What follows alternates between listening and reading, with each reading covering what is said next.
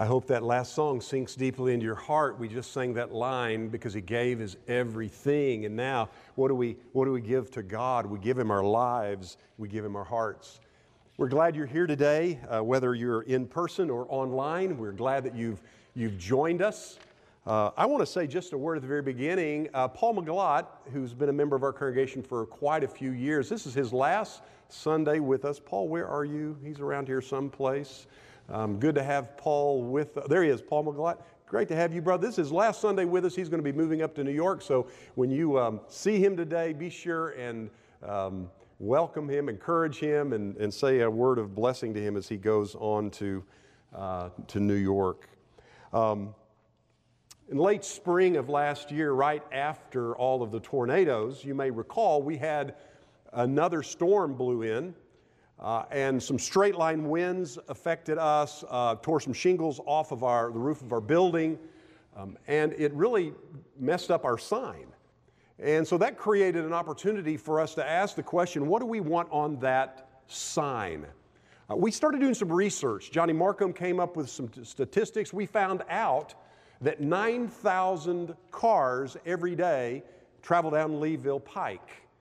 And if there are 2.7 people in every car, that's something like a little over 24,000 people have the opportunity to see our sign.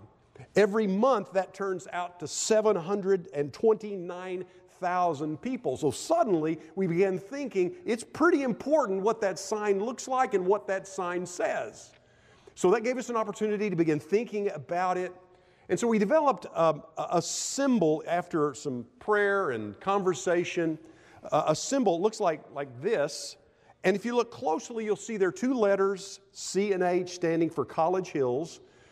But, but they're connected right in the center. You see how the C and the H is connected. And that, that says something about who we are.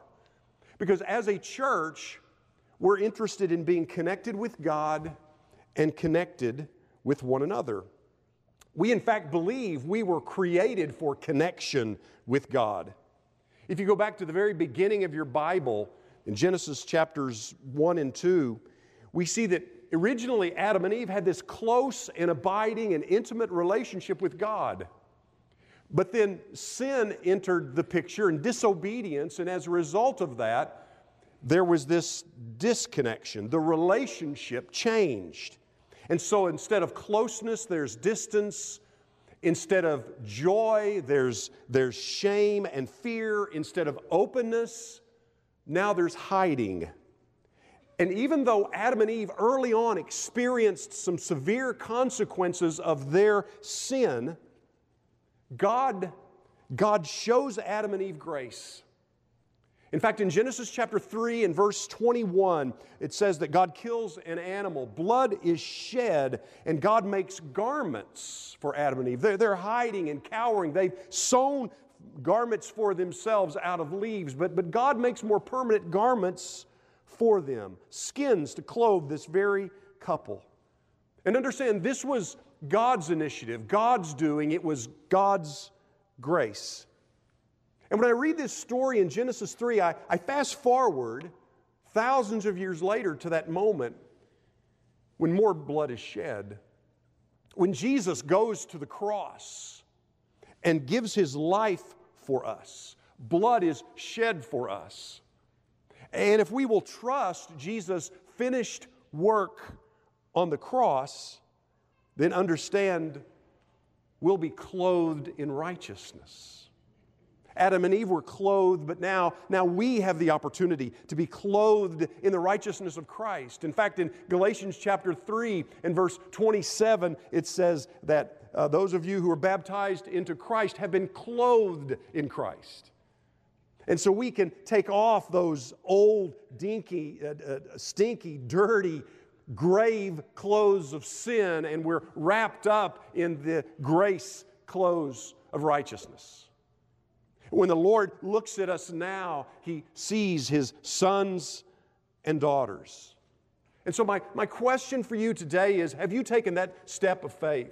And my question for you today is Where are you in relationship to God right now at this very moment? What word would you use to describe that relationship? Would you use words like shame and fear? Would you use a word like distance?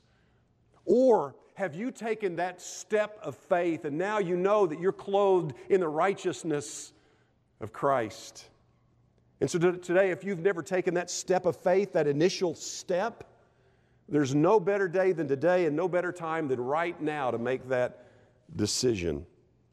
But once you've taken that step of faith, the relationship is restored. Understand we have this deep and abiding connection now with God.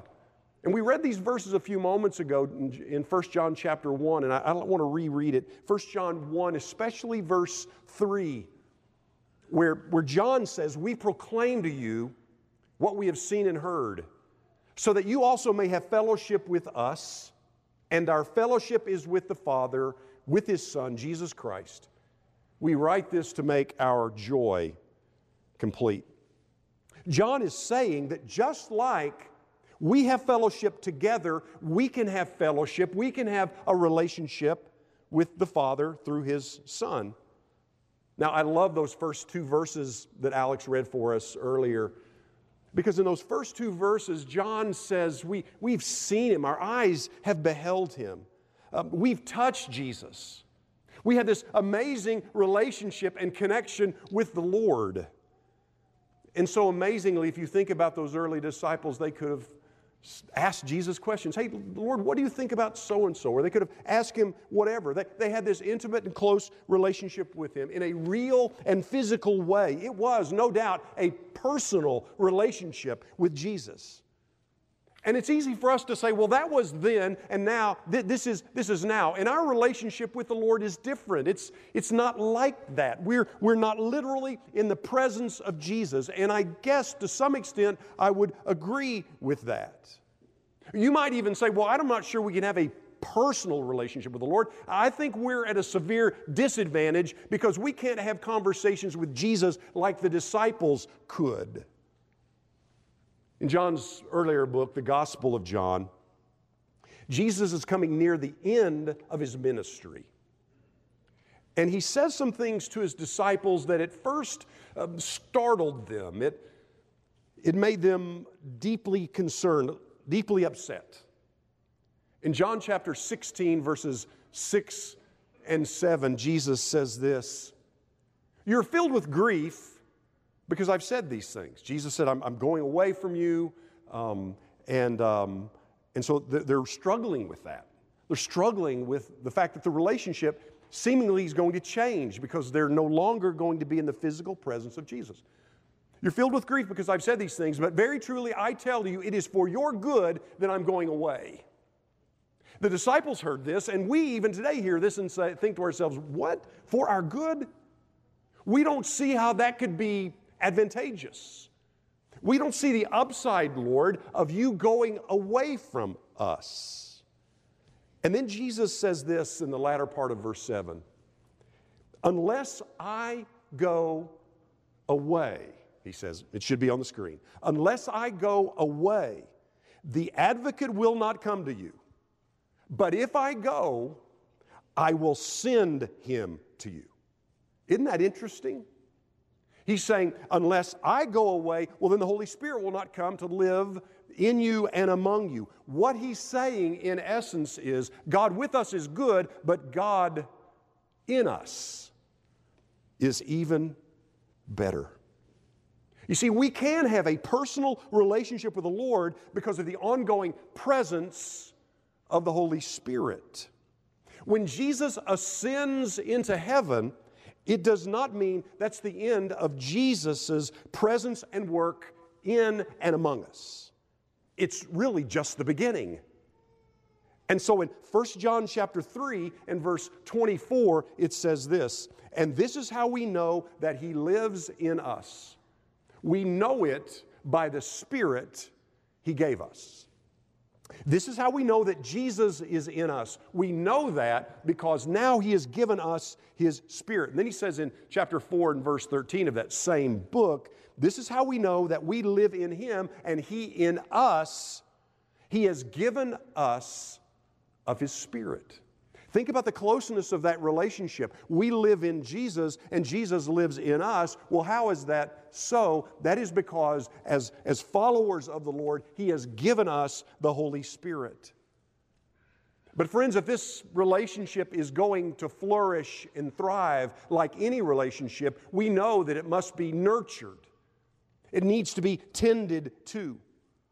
And so, one of the greatest resources in the hands of the Holy Spirit to help nurture and tend to that relationship is God's Word. I think I mentioned last week that the elders and ministers got together in early part of December. And we thought about, we reflected on 2020, then we looked forward to 2021.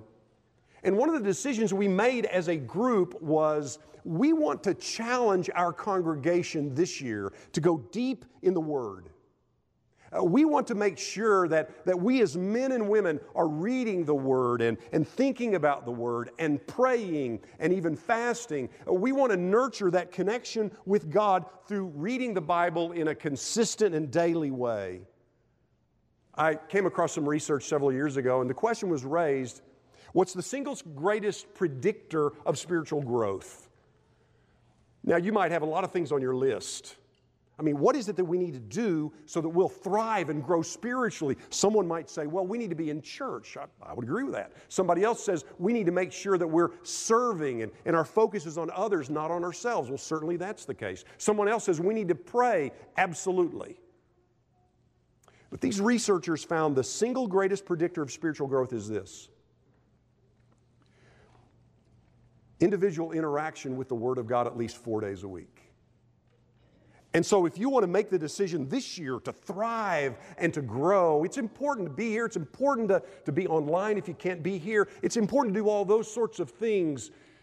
But none of that takes the place of your own individual time in the Word of God.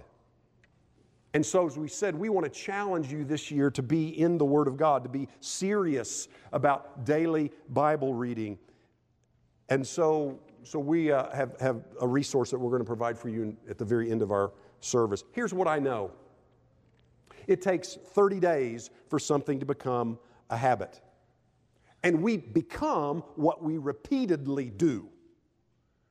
And so uh, we put together a, a Bible reading plan for not 30 days, but 40 days.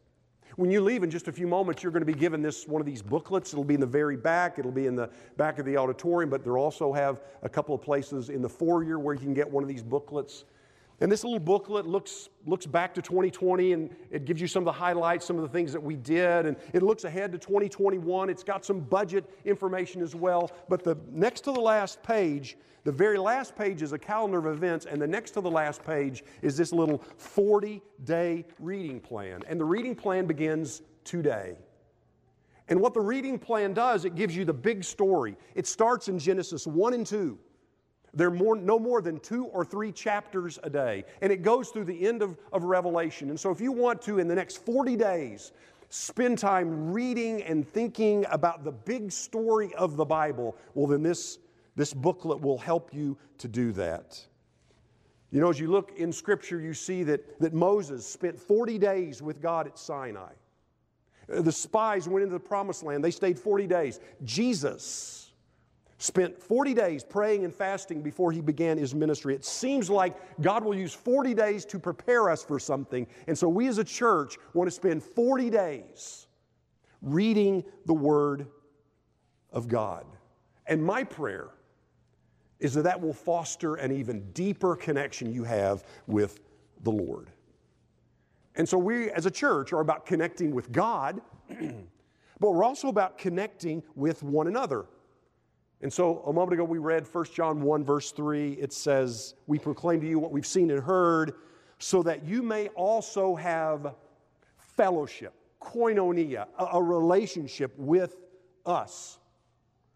In the garden, because of sin, both our relationship with God was, was affected and our relationship with our brothers and sisters. The very next chapter, in Genesis chapter 4, you have the story right after Adam and Eve and their, their sin. In Genesis chapter 4, you have the story of Cain and Abel.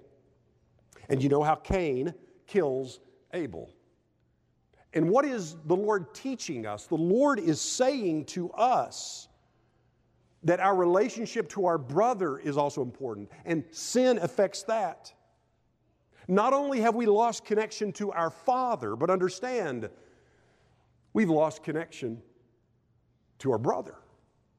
As we look at our divided world, we certainly see that. But the good news is, in Christ, the connection with our Father is restored, and the connection with our brothers and sisters, it's also restored. And so, in order to thrive and grow spiritually, we need a relationship both with God and with one another. It's absolutely important that we tend to that relationship with God, but it's also significant and very important that we tend to the relationship we have with our brothers and sisters. One of the lessons I've learned during this pandemic is how deeply I need my brothers and sisters. I've learned that, and I appreciate so much what we've done online, but I've learned as good as that is, and as wonderful as that experience can be, there's nothing like being in the presence of a brother or sister. There's nothing like being together and worshiping all together. And my prayer is that as more and more of us get vac- vaccinated and as this virus begins to run its course and as more and more of us get more comfortable, uh, that we will once again uh, be back together again. We need each other in order to thrive. We, we need each other for encouragement. I don't have to tell you how hard this year's been. It's been a year of anxiety and fear and loss and stress. And because we understand that, one of the things we also talked about in that leaders meeting is we need to provide resources to our people who might need counseling. And so you'll notice the last couple of weeks in our bulletin, we've been talking about how we now have this more formalized relationship with agape, agape counseling, and we would love for you to take advantage of that. Or uh, we have other counselors available as well. We want to create a culture of care. And so, if you're struggling, if you're anxious, if you have all kinds of fear or loss or worry, we want you to seek out a good Christ based counselor. I, in my own life, I've, I've spent time with good counselors over the years, good men and women, and, uh, and it's been very helpful to me. And so we want to encourage you. Also, we need connection with each other because we understand we can accomplish far more together than we can individually. I looked at some things we did last year, and as I was looking at some of these numbers, I thought to myself, you know, we couldn't do this alone. But together, it's, it's exciting what God can do. Things like we helped the Pregnancy Help Center. We collected 5,500 diapers and 8,400 wipes. That'll help a lot of babies and a lot of families. And we couldn't have done that alone. I couldn't have done that. But as God's people, we came together and we, we can do far more together than we could alone. Last year, we helped through our Compassion Center. We help feed over 450 families. I can't do that, but we can all together.